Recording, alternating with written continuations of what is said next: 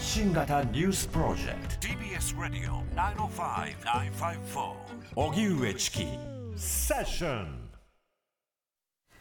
発信型ニュースプロジェクト荻上チキセッション。荻上チキと。南部ひろみが生放送でお送りしています。ここからは特集メインセッション今日のテーマはこちらです。メインセッショ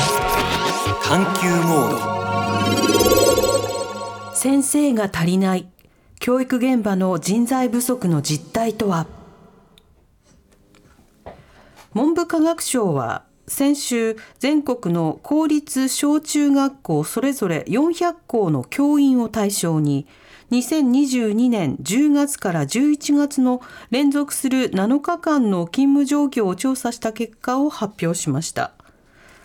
文部科学省は一月あたりの残業時間の上限を45時間と定めていますが調査によりますと小学校では64.5%が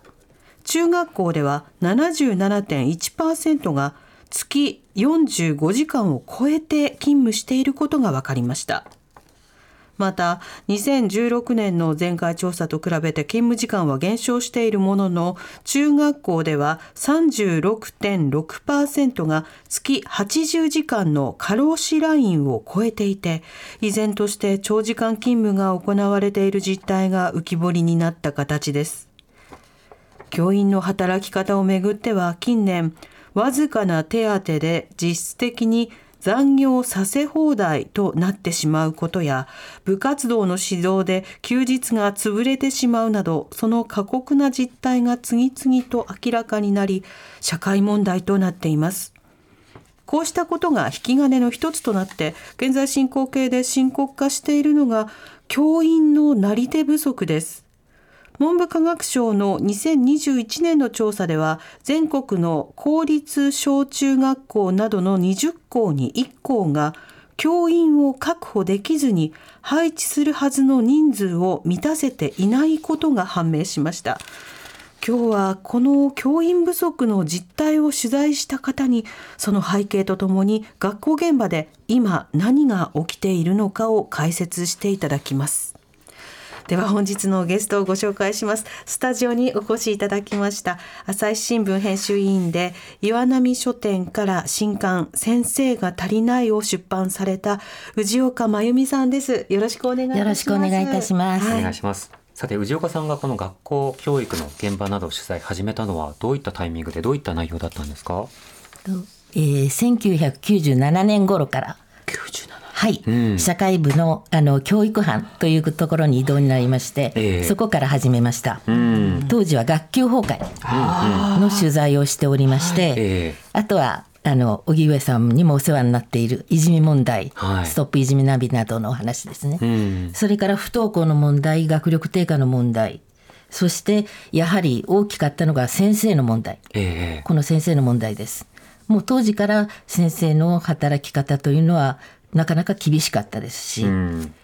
あのそういう意味でやはり教育で大きなテーマを占めるのは先生の問題だろうと思って取材してきました。うん割と生徒を中心とした問題が起きやすいようなあるいはそのフォーカスされがちな状況の中で、はい、ここ10年近く本当に先生が大変だとい。うような仕方が共有されてきましたよね。はい、そう思います、うん。まあ、そうした中で今回は公立小中学校の教員の、えー、勤務実態調査先週結果が発表されました、はい、まずその中身というのはいかがでしょうか？あの確かに前よりは良くなったと思います、うん、しかし依然として厳しいというのが、まあ、端的に申し上げてその結果だと思います、うんうん、長時間労働は全く解消されておりません。はい、はい。またあの例えばあの教職員の組合とか研究者のテーマとして調査とされている内容ですと、うん、あの学校の先生本当に眠る時間も少なく、うん、そして家に持ち帰っての仕事もとても多いということが指摘されています、はい、こういった実態についてはいかがですか？あの先ほど南部さんが読んでくださったデータがありますが、はい、あのデータは持ち帰って仕事をする時間は含まれていません。ね、入っていないんです。残業に含まれてないということですね。そうです。それでそれを加えてあの名古屋大学の内田亮先生が試算してくださった結果では、小学校の教員が月82時間を超える残業、はい、中学校の教員になるなりますと100時間を超えていますそう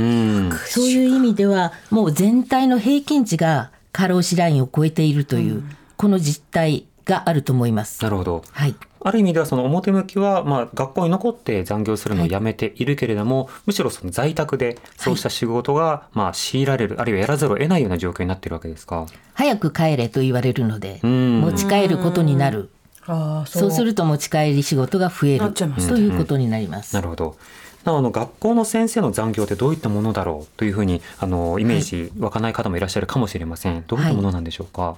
い、えっ、ー、とまず事務仕事があります、うん、あの出欠のチェックとかあとは評価のメモを残すとかそういった事務仕事また自治体から頼まれる調査について答えるといった事務仕事もあれば授業の準備というのがあると思います、ただ残念なことに事務仕事には締め切りはあるけれども授業の準備にはあまり締め切りがない、はい、なので後回しになってしまって教員の本来の仕事であるここが手薄になるというのが残念ながら実態になっていると思います。うんあるいはテストなどの採点とか作文の添削とかこういったものはいかがでしょうか？もちろんです。丸付けなどもありますけれども、うん、先生方は小学校の先生などは給食の時間にですね食べながら丸付けをしているとかですね、うん、ああの子どもたちの連絡簿に赤ペンを入れているとかそういった実態があります。うん。私の学生だったというか子供だった時代でもそうでしたけど、うん、今もっと忙しくなってるんですね。そうです。うん。これ働き方改革が必要だということは叫ばれてはいるんですが、はい、そのためによく言われるのが ICT とか効率化ということが言われます。はい、要はより効率化すれば先生少なくてもいいじゃないっていうような考えがちょっと背後につけるんですけど、はい、実際この ICT やそれから効率化というのは進んでるんですか？はい。この間とても進んだと思います。うん今まで学校というのはあまり ICT が入っていなかった民間の会社とは大きく違う世界だと思います。それが ICT が入りまして、えー、あの実際に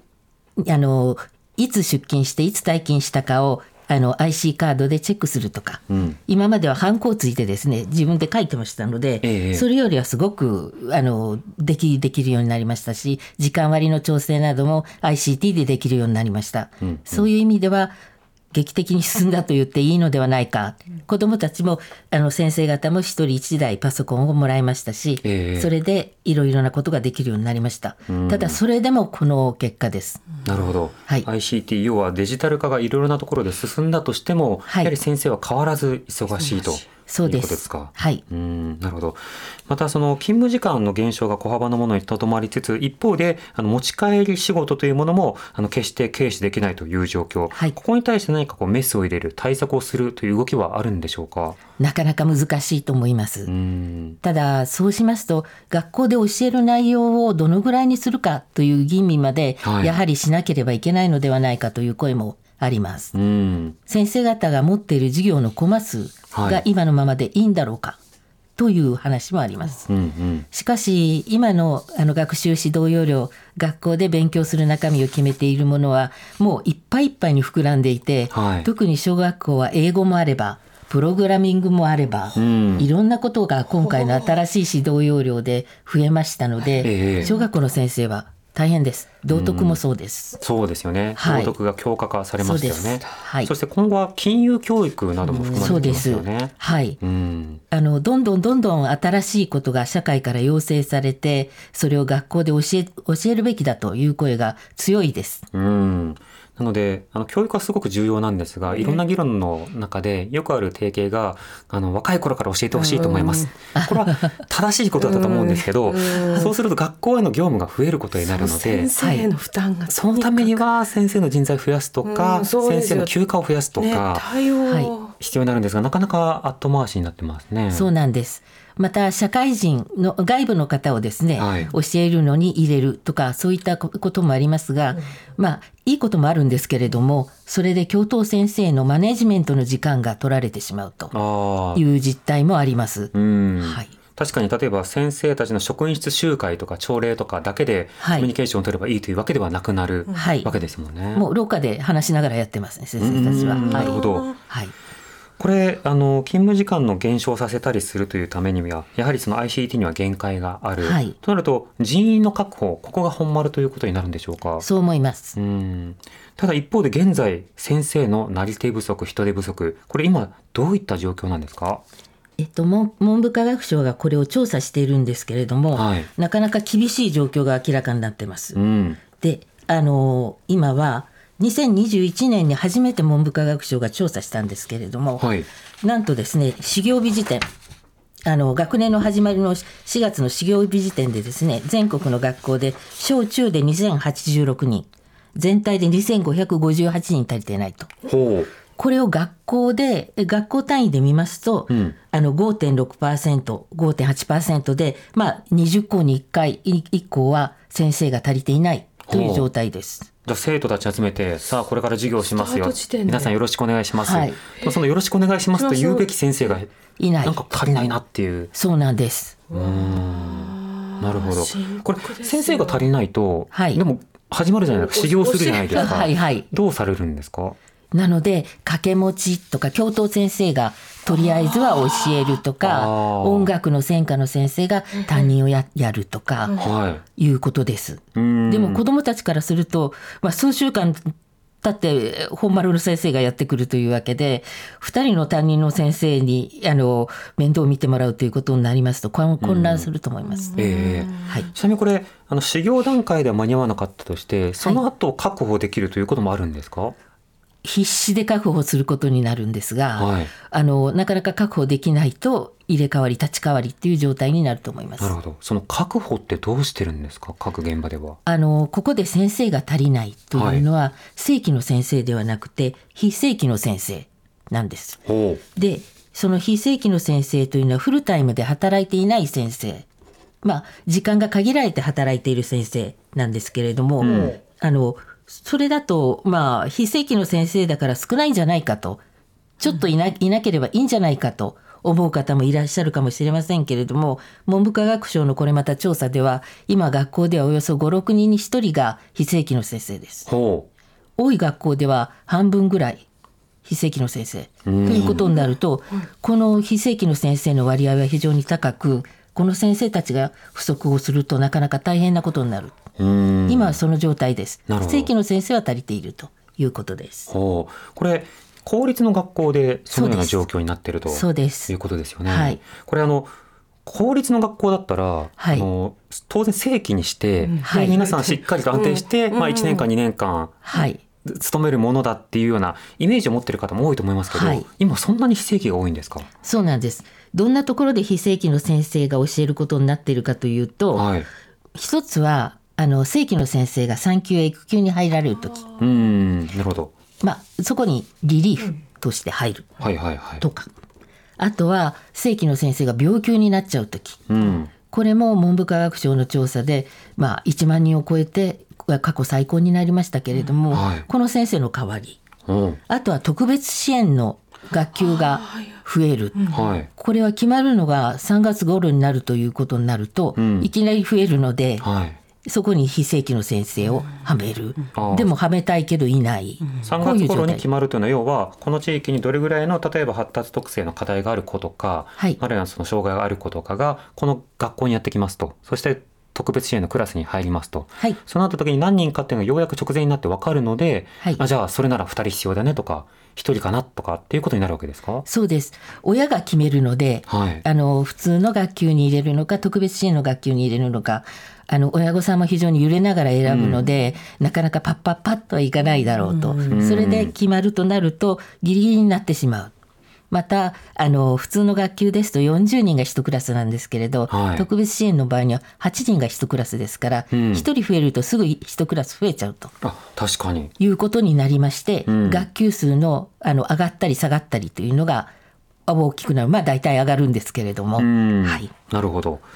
産休それから病休そして特別支援学級への対処などが主な理由ですか、はい、そうです、はい、他にも理由などあるんですか？主にこれですか？あとはですねあの子どもの数が減っていくということで、はい、自治体が正規の先生を雇い控えしている。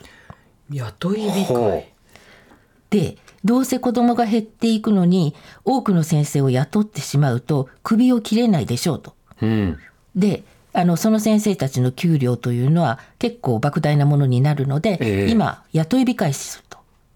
でもこの議論はいいようでいて非常に危ないのはじゃあ今の子どもは先生がいなくていいんですかということになると思いますが、えー、やはり財源の問題もあって雇い控えする自治体もあります。ちなみにその財源ですがあの、はい、自治体の負担分とそれから財務省国の負担分などはどうなっているんですか、はい、今はあの国の負担分は3分の1。3分の1。はい。じゃ3分の2は自治体です。自治体。自治体です。おなるほど。それにあの教育委員会は自治体の財務財務当局からも厳しい目で見られていて、うん、あのどうせ子供が減るんだったらそんなに雇う必要があるんですか？というふうに言われてしまう。ということです。なるほど。はい。ちなみにあの行政あの財務省の方も全く同じ論理を持ってますよね。はい、そうです。うん、これから子どもが減るからあの教員の数は増やさなくていいむしろ減らしていっても問題ないというスタンスを取ってますよね。おっしゃる通りだと思います。うん、それはなかなか甘い見方だと私は思います。はい。はい、これに対して文科省が反論してるんですが、はい、反論の根拠が弱くてじれったいというところもありますよね。あります。なかなかエビデンスを示せてないんだろうと思います。まあ海外研究など参考にすればすぐ出せるところはあるんですが、はい、まあそういったの状況でで今は非正規化が進んでいる、はい、非正規になるとこれいつまで継続できるのかわからないとか、ね、そうです。不安定じゃないですか？すそうです。なので非正規の先生はできるだけ、まあ、先生になりたい方は正規を選びたい、うん、でも今はその道があの実は広くなっているんです。ほうほうあの私たち、まあ、あの50代40代の方々リスナーの方いらっしゃると思うんですが、うんうん、まあ、その世代の人たちは先生の採用って厳しいよねと、うんうん、なかなかなれないのよねっていうお話なんだと思うんですが今は特に小学校の先生はなりやすいのです。それはなり手不足ということですか？いえあの正規のあの採用の方の門戸が上があの開いているので非正規の先生が正規の先生に行ってしまう。これは文部科学省説なんですけど、はい、合格してしまうので非正規の先生が足りません、はい、というのが文部科学省の理屈です。まあ確かにそれはあるだろうと思います。はい、あの、えー、正規の先生がそのえー、っとあの正規の先生の倍率が今低いというのはやはり大量退職であのベテランの先生がごそっと抜けた後を自治体が雇おうとしているからです。なるほど。はい、まあ、人口勾配というのが、はい、年長世代だと多くて若い世代だと少ないですよね。はい、まあそういうことです。なのでそちらに吸い寄せられてしまうというんですが、はい、自治体はそのようなことだけだとは思っておりません。うんあの例えばああの自治体はその非正規の先生を取り合ってますし、はい、で自治体の方に聞きますと自治体がライバルだけではない。民間の企業に行っちゃう。と。うん。民間。はい。かつては先生というのは丸一の職業だったけれども、はい、今はもう相対化していると。民間と横並びであの学生さんたちも見ているので、そちらに行っちゃう。またあのブラックだという言われ方をしてしまってもうそもそも先生を選ぶ学生が少なくなっていると。そういう背景を自治体の担当者たちはあのおっしゃいます。民間というのはいわゆるその教育系とかですと塾なども含めて。そうですで教育系抜きでも当然ながらあのいろんな職業を、はい、あの選択するわけなので、はい、まあ、例えば人によっては先生か例えば出版かとか、はい、先生かあるいはいろんな現場中傷とか考えられますもんね。そうです。キャビンアテンダントとなった学生さんもいました。ああ最初教職を目指していたのに。はい、彼女は大変コミュニケーション力がありますので、なるほど。あの航空会社は彼女をやっぱり採用したなっていう感じがします。確かに、はい、キャビンアテンダントもお子さんとかのねそのケアとかする仕事の一つでもありますもんね。はい、そうなんです。うん、なるほど。そうすると正規化の門戸を開いたと言いつつも、今やってくる人がいろんな理由で少なくなってる。そうです。その一つとしては、あのさまざまな才能が学校以外のところにも流れている、はい、そしてそもそも人数が少なくなっているということもあるんですか、はい、そうなんです、なかなか難しい問題で先ほど産休育休の人が増えましたとか、はい、病休の先生が増えましたとかいうこっちの需要が増えましたという問題をあの挙げていただいたんですけれども、うん、一方でなり手不足の問題供給が減っていますという、この2つの方向であのえー、非正規の先生が減っていると。こういうことです。これまず絶対人口が減ってますけれども、はい、加えて教員になりたいと思えるような人が少なくなっている。これはある意味、はい、教員の職場ってもう大変だということも理解されてきてますし、はい、教職員の現場以外のところは今あのいろんな改善が進んでいる中で、改善が遅れているということもあるんですか？それがあの荻上さん大変大きいと思います。やはり民間企業はこの間働き方改革で随分ホワイト化が進んだと思います。えー、それに比べて先ほど挙げていただいたように学校現場はなかなか進まないということになりますと、うん、もうあの優劣はついたも同然ということで人材は民間の方に行くんだろうと思います。うんなるほど。そうするとこう正規だけでなくて、うん、さらに正規も足りないという状況が今の現状なんですか？はい、あの正規は一応足りてるんですけれども、うん、やっぱりかつてのようにあの正規の先生に吸い寄せられる人材というのが少なくなっているし、うん、またあの非正規の方はもう足りないという状態です。なるほど。なお離職率であるとかあるいはそのやっぱり過労死ラインなどを超えると、それを理由とした健康損ない方というのもあると思うんですがこれはどうでしょうか、はい、なので病級の先生が過去最高1万人超えということになっている。これこれメンタルのことですけれども、うんうん、確かに取材をしていてあの心を病む先生というのは増えてるなという実感はあります。うん、なるほど。それだけやっぱり過労な状況があり、はい、そして業務も増えてるのに人が来ない、はい、ってなるとしんどいですよね。大変しんどい状態だと思います。うん、また例えば部活動の問題とか、はい、給特法といって、まあ、あの学校の先生には一定の金額のみを出すことによって、あとは働かせ放題となるという問題指摘されてますが、こうしたような仕組みというのはこの教職員の状況にどういった影響あると思いますか？学生さんたちはこの間の給特法の議論を大変詳しく勉強していまして、うん、この今の議論がどのように落着をするのかで自分の進路を決めようとしている学生さんもいます。ああ、お金がちゃんと払われるならば、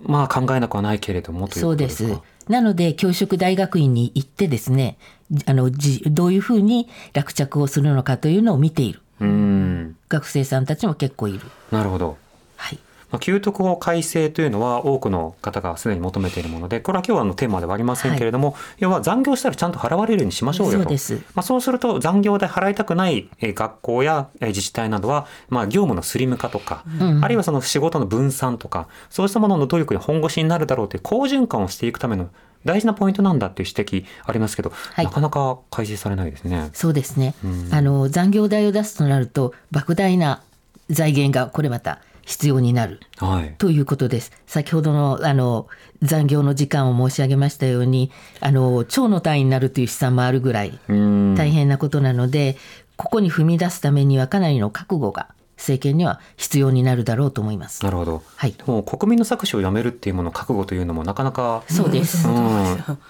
ひどい状況ではありますよね。そうです。うん、で現に国立国立や私立は、はい、あの給特法の範囲外ですので、はい、普通の労働労働法の下で働いています。なのでこの間あの私学の方のホワイト化というのは随分進みました。改善が改善が進みました。やはり経営もあり残業代をできるだけ出さないようにしたい。というふうに経営者が考えるならば労働環境を良くするというふうにあのギアは動いていくことになります。うん、なるほど。そうすると効率だけが取り残されるということになるでしょう。うん、これ今のところ量の話、つまり時間とそして数の話をしてるんですが、はい、これは当然質、例えばあの本来担当ではないところを別の先生が補おうとすると、はい、なかなか難しい状況になりそうですね。そうなんです。そこが大変なことになると思います。先ほどの文部科学省の勤務実態調査も量の調査であって、うん、実際に先生方は質がこの間大変だと。早く帰らなければいけないので、あの、できるだけコンパクトに仕事をしようとすると、それだけ密度が濃く、もうヘトヘトになるという話もあります。はい。はい。また例えば授業時間というものが後回しにあ、えっと、授業準備が後回しになるということですけれども、はい、ちなみに授業準備というのはどういったものがイメージされるものなんですか？具体的にまあ教科書を読み込んで、参考資料っていうのが何かを探す。ただなかなかそうそういう時間はありませんので教科書で教科書会社が準備している、はい、赤本と言われる指導書を見るということになります。うんうんであの大変な先生を見ていますともうあの授業の直前に赤本をパッと開いてですね、はい、バーッと見てそれで授業をするともうそういう余裕のなさというのも取材で見ました。うん、アカウントあれですよね。あの教科書にの内容に沿って、うん、あのここでこういった問いを立ててみようとか、はい、ここでこういったこの漢字は初めて出るからテストしてみようとか、はい、まあアンチョコと言ったら別にカンニングしてるわけではない、ズルしてるわけじゃないんですけど、補助してくれるツールですよね。そうです。はい。うん。私も教育実習の時にそうした資料に助けに受けましたが、教育実習の際には使うなと言われてるんですが、先生は使ってまし て。使ってましたね。まあでも仕事で大変だからっていうのもあるんですが、はい、まあ例えばネットで調べ物をするにせよ、それの正確性を確保しなきゃいけないですし、はい、生徒からじゃあこの時代はどうしてあの例えば慶喜はこうしたんですか、とかって聞かれたら、答えなきゃってなるといろんな準備がやっぱり必要になりますもんね。そうなんです。それで非正規の先生があの例えば社会科の先生が非正規の先生であの社会科の免許を持っている先生に当たるとは限らないと。いよいよ不足しますと、はい、例えば私が取材をしたのは国語の免許しかない。はい、ででも校長先生からは何とか君教えてくれないかと言われて臨時の免許を持って社会の社会のあの授業をやることになることになる。それは厳しいですね。はい。専門外をカバーするっていうこと？私国語の免許を持ってるんですけど、はい、あの教職免許は数学教えろって言われたら 逃げ出すと思います。うん、大変ですよ。でしょうね。今日はねそんな実情をたくさんのリスナーの教員の方からメールいただいているので、5時台にご紹介していきたいと思います。まもなく5時になります。TBS ラジオ荻上チキセッション時刻は5時になりました。荻上チキセッション今日の特集メインセッションは先生が足りない教育現場の人材不足の実態とは？えスタジオには朝日新聞編集委員で岩波書店から新刊先生が足りないを出版された藤岡真由美さんにお越しいただいてお話を伺っています。藤岡さん引き続きよろしくお願いいたします。お願いします、はい、今日はたくさんメールいただいてます、はい、あのゴールデンウィークということもあってメールを送れているという方もいれば、うんね、ゴールデンウィークだけど仕事がありますが 送りましたという方もいらっしゃいます。できる限り紹介したいと思います、はい、まずラジオネームない方ですけれどもありがとうございます。メールご紹介しますね。妻が小学校の教員をしています。育児休暇が終わり先月から職場復帰しています。妻は育児との、えーワークライフバランスを考え最近県で制度化した時短勤務を利用し定時よりも1時間早く退勤できるようにしました。定時よりも早く帰ること賃金が下がることから私と妻は副担任などの業務負担が軽減されるポジションに配置されるだろうと考えていました。しかし今年の3月に管理職から1年生の担当を持ってもらわないといけない他の学年や副担任は埋まってしまっている、うん、管理職も含めて全員いっぱいいっぱいでやっていると言われてしまい1年生の担任として働いています。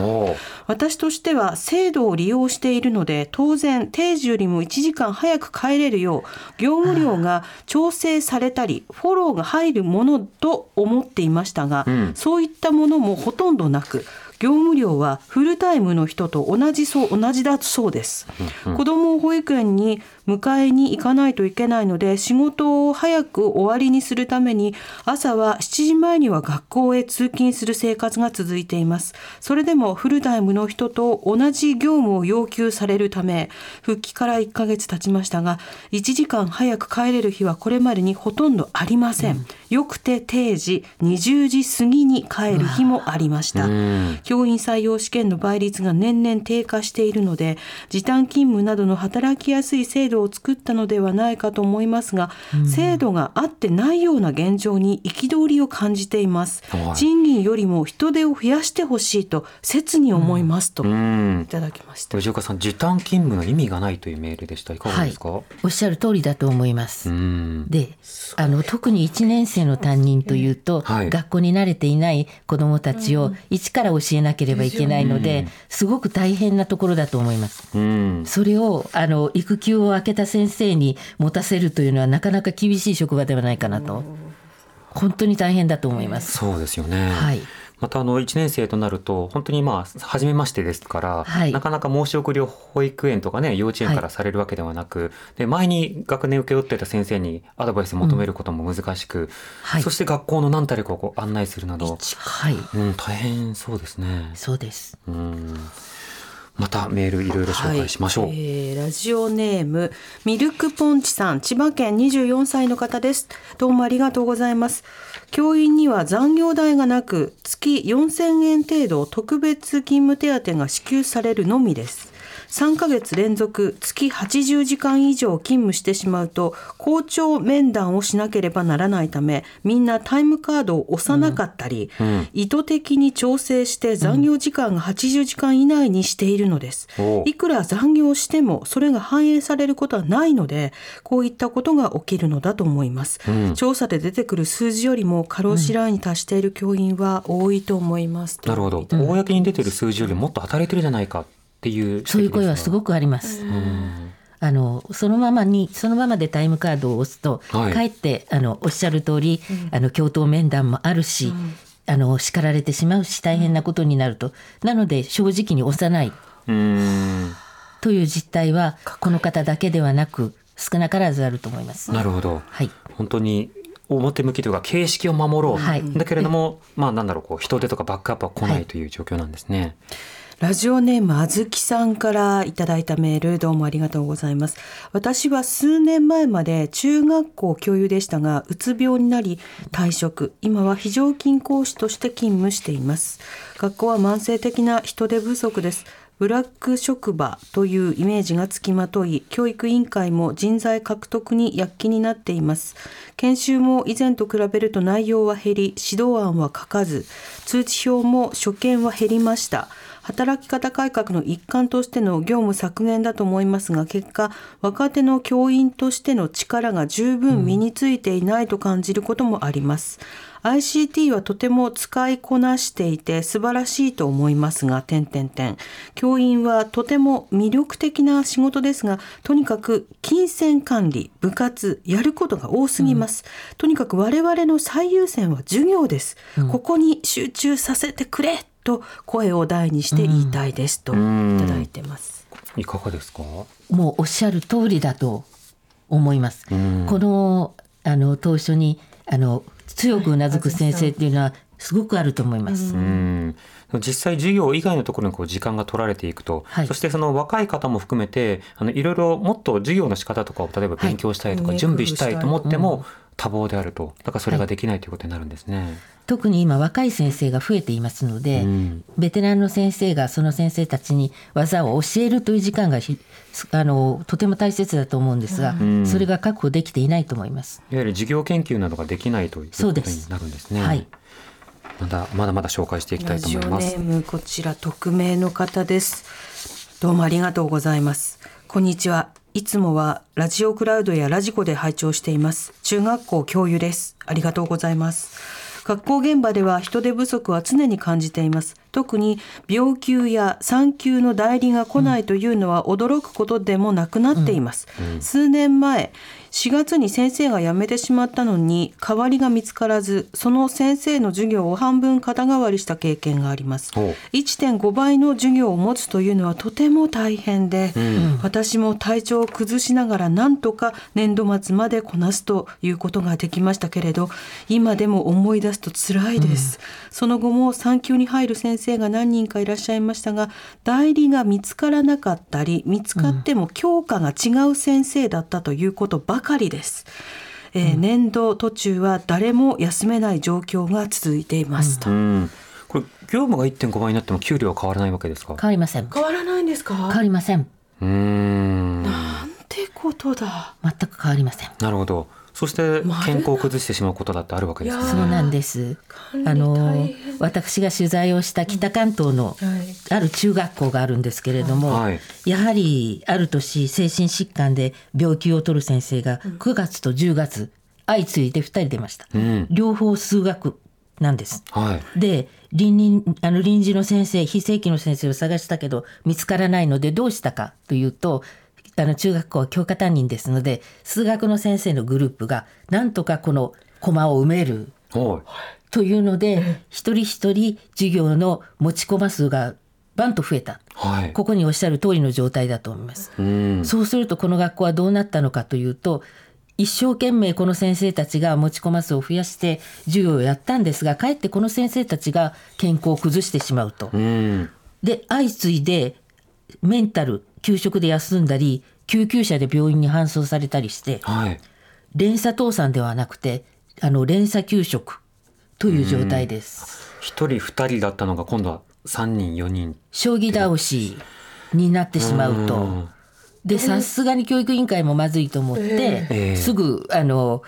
えー、他の学校から臨時のあの非正規の先生をこちらに持ってきたんですが、うん、この学校は早くそういうことができるんだったらもっと早くしてほしかったと、うん、我々は倒れなければあの実態を分かってもらえないのかという声が大きくなりました。なるほど、最初から余裕があればそもそも一人目も倒れることもなかったかもしれないですもんね。はい、そうです。うん、大きいのだということを分かってもらわないとね。そうですね。先生に対しての。で、そうした負担感を覚えるのは、はい、当事者だけではありません。はい、ラジオネームななみさんからいただいたメール、どうもありがとうございます。夫が教員です。今日も仕事に出かけています。うん、結婚して30年余り、ゴールデンウィークに休みの日は1日もありませんでした。はあ、運動部に関わってからは土日もほぼ仕事です。うん、休みがない。え生徒さんに何かあれば家庭訪問と緊急な出勤もあります。持ち帰りの仕事も多くあります。もう定年も見えてきたのに、ある場では若手なのです、うん、部活生徒指導学年主任が重なったここ数年は体の不調も出ていました。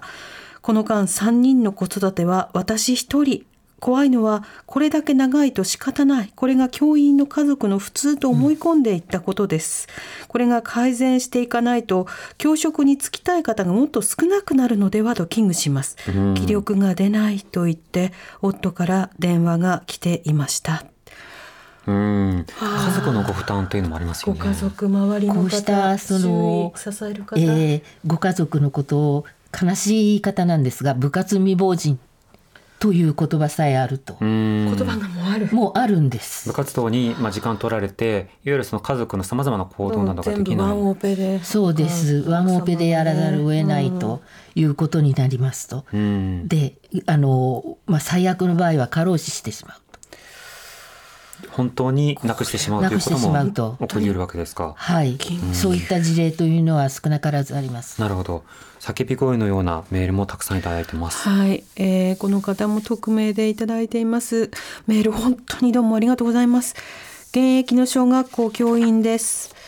通級クラスありの1学年2クラスの中規模校に勤めております。えー、通級通うに級ですね、うんうん、えー、私の職場では昨年は非常に苦労しました。というのも産休病休胃がん退職合わせて6名が年度の途中で抜けたからです、うん、学校副校長養護教諭も含めて22名の職員のうち6名が抜け補充のための講師も結局終業式まで見つからず、うん、算数習熟度別の教員が担任になり副校長が担任になり、うん、足りないところを専科や専科の裏の教員が補充し、とにかくめちゃくちゃでした、みんな口を開くとやめたい。もう無理だ、でも何とかしなければと言い合っていました、今年度もその余波で講師の枠1人分が埋まらずまた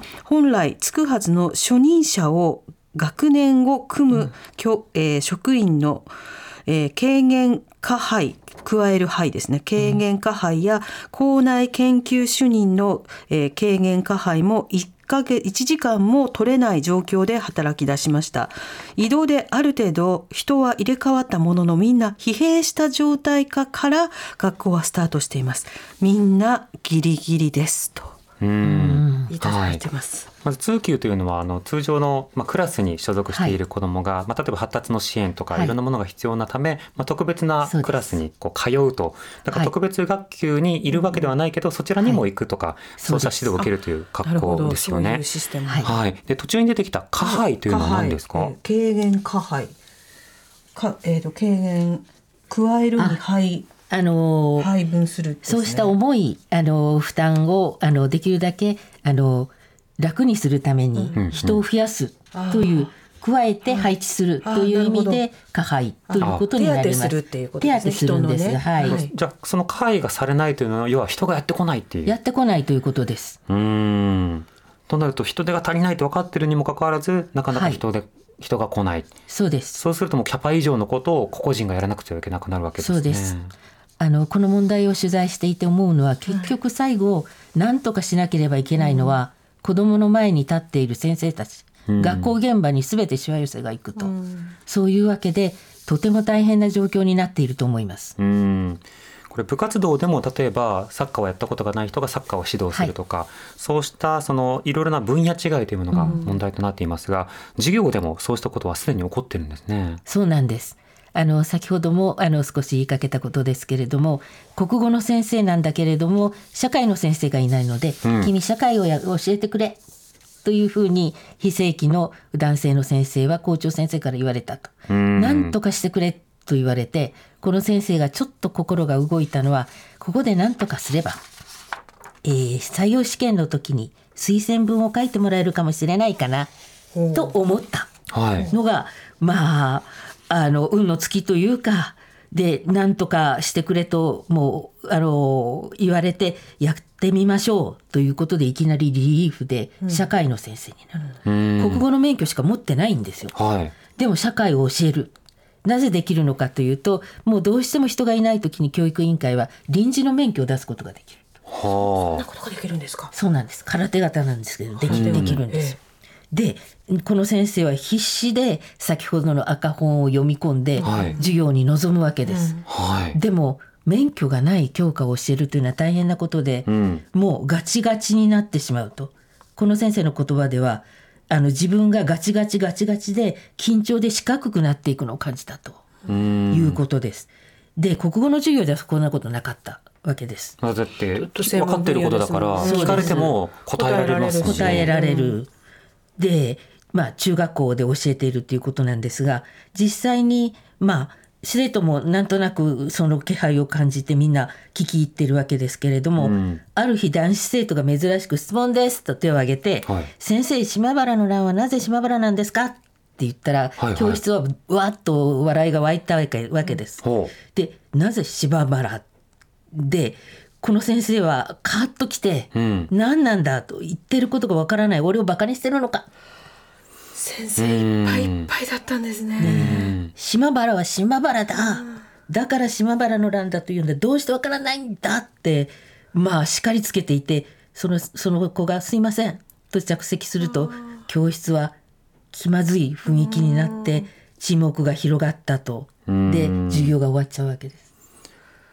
でこの先生は非常に後味が悪くて。そうでしょうね。ねいや先生の心の傷になってしまう。職員室の席に戻って考えたのはあの頃はやっぱりなんで島原で起きたんですかっていうことを聞きたかったのに自分はそれを受け取れなかった、逆上しちゃったと、給食も食べられずに校長室に行って先生僕は無理ですと言ったんだけれど、君何を今更言うんですかと、やってもらわなければ困るって言われてやらざるを得ない。でも今度は言われた校長にしてもあのこの人がこれ無理だとしたら自分がまた探してこなきゃいけないみたいな。はい、いやね、島原の乱についての疑問とか、大事じゃないですか。大事です。あの、なぜ島原というのかっていう答え方でも、うん、なぜ島原で起きてしまったのかでも、はい、なぜ島原の乱っていうふうに、何々の乱ってつくのとか、うん、いろんな疑問ありますもんね。いろんな授業がそこから本当だったら展開できただろうと。うん、でも自分にはもう、うん、知識のポケットもなければ、はい、気持ちの余裕もなくてこの子の大事な問いを受け止められなかったと。もうこういうのはやめにしませんかと。でも校長はやっぱりあのここで逃げてもらったら困るということであんなにひら、はい、あの君がいなきゃ困るんだって言っていたのに今度は叱りつける状態なのでものすごく辛かった。うんということ先生悪循環としか言いようがないですね。られていくでしょうし、それは生徒さんたちにも伝わりますよね。その先生のコンディションっていうのはね。そうですね。さらにメールはまだまだたくさんいただいてます。時間の限り。いきますね。ラジオネームくるぶしさんからいただいたメールです。本当にどうもありがとうございます。私は公立高校で教員をしています。かっここのゴールデンウィークも部活があります。現場の感想ですが、教員の不足は本当に深刻です。私の全人校では芸術科目の教員が足りず、1週間ほど芸術の授業が行われていませんでした。うん、他の学校でもどうしても英語の教員が見つからず、1人当たりの授業の持ち駒を増やして対応しているようです。個人的に感じる人手不足の原因としては、丸1、そもそも教員志望者が減っている。丸2、最近終了した免許更新制度のせいで、免許が失効して子育てを終えて短時間でも現場に戻ろうと考えた人が戻ってこれなくなった。うん、丸3、段階世代の退職に向けて一度に採用した世代が同時期に育休などを取ったことによ取ったことによって、えー、同時期に多くの先生が職場を離れたなどがあります。3に関しては育休は権利ですし仕方ないことだと思います、うん、問題は代わりの先生が来ないことです、うん部活での長時間労働、土曜授業、保護者への対応、生徒指導、自己評価シートをはじめとしたあまり、えー、ああまり意味があるとは思えない書類業務などブラックな労働環境が明らかになり明らかになり教員志望者は減る一方です。また私の同期の先生は3ヶ月間の連勤と長時間残業に耐えかねて転職を決意しました。私は教科を教えるのが好きですし人の成長に携わることができるこの仕事は好きですがこのままでは教員を目指す人はどんどん少なくなるだろうなと思います。かっこ教え子が教師になりたいと言ってくれても嬉しいけどなるように進めづらいです。うん、大きい話になってしまいますが政府にはもう少し公教育にお金をかけてほしいと感じます。うん、人材の確保はもちろんですが施設などが古い学校が多いです。トイレが40年前に作られた時から回収されないまま使われている学校も珍しくありませんといただいてます、続いてラジオネーム羊さんからもいただきました、ありがとうございます。小学校で働いています、はい、教員不足をひしひしと感じておりメールしました、はい、本当に人手が足りません、私が勤務している学校の話をします、うん、昨年度は5月頃に1人の担任の先生が1年間の病気休暇に入り、うん、教員が1人不足になりました、はい、教務主任の先生が一時的なヘルプでそのクラスの担任となり、うん、代わりの先生が新しく来るのを待っていましたが、はい、いつまでたっても来ず結局そのまま1年が終わりました、えー、教務主任の先生は教務主任の仕事をしつつ担任の仕事もしてかなりきつそうでした、うん、これが昨年度の初めのことではなく一昨年もその時は数ヶ月の病気でしたが、同じようなことがありました。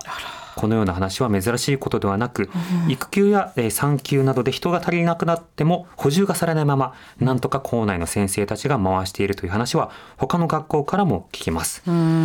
もそも病休や産休育休などで初めの人数から人が減ったから教員不足になるというわけでもなくて最初から定員数が業務内容に対して明らかに不足しているのです。教員はただ授業をしていればいいというものではありません、えー、授業準備給食や掃除の指導子どものいじめやトラブルが起きれば、うん、子どもから話を聞いたり、ね、各家庭に電話をする、うん、などなど、毎日不足の事態が起こる中であらゆることに丁寧に対応していかなければなりません。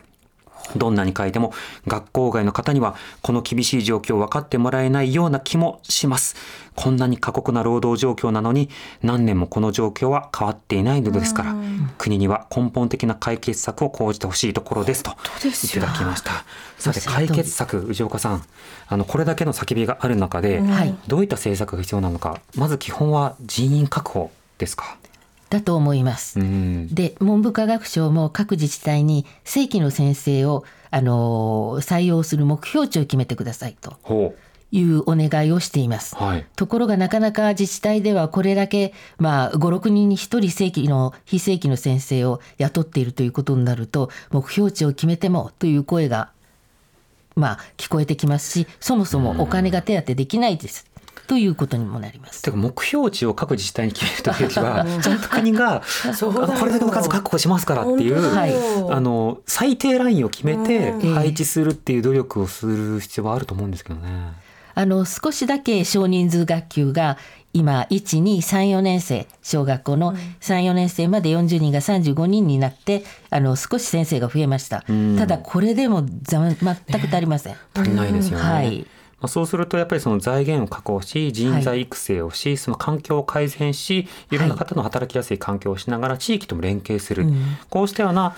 対策というのが必要なのですが、まあ、給特をはじめいろんな問題がなかなか進まない。部活動に少しメスが入りそうになっているが他のところはどうなのか。これだけの声の数々聞く力政府を発揮してほしいなと思いますね、うん、しくその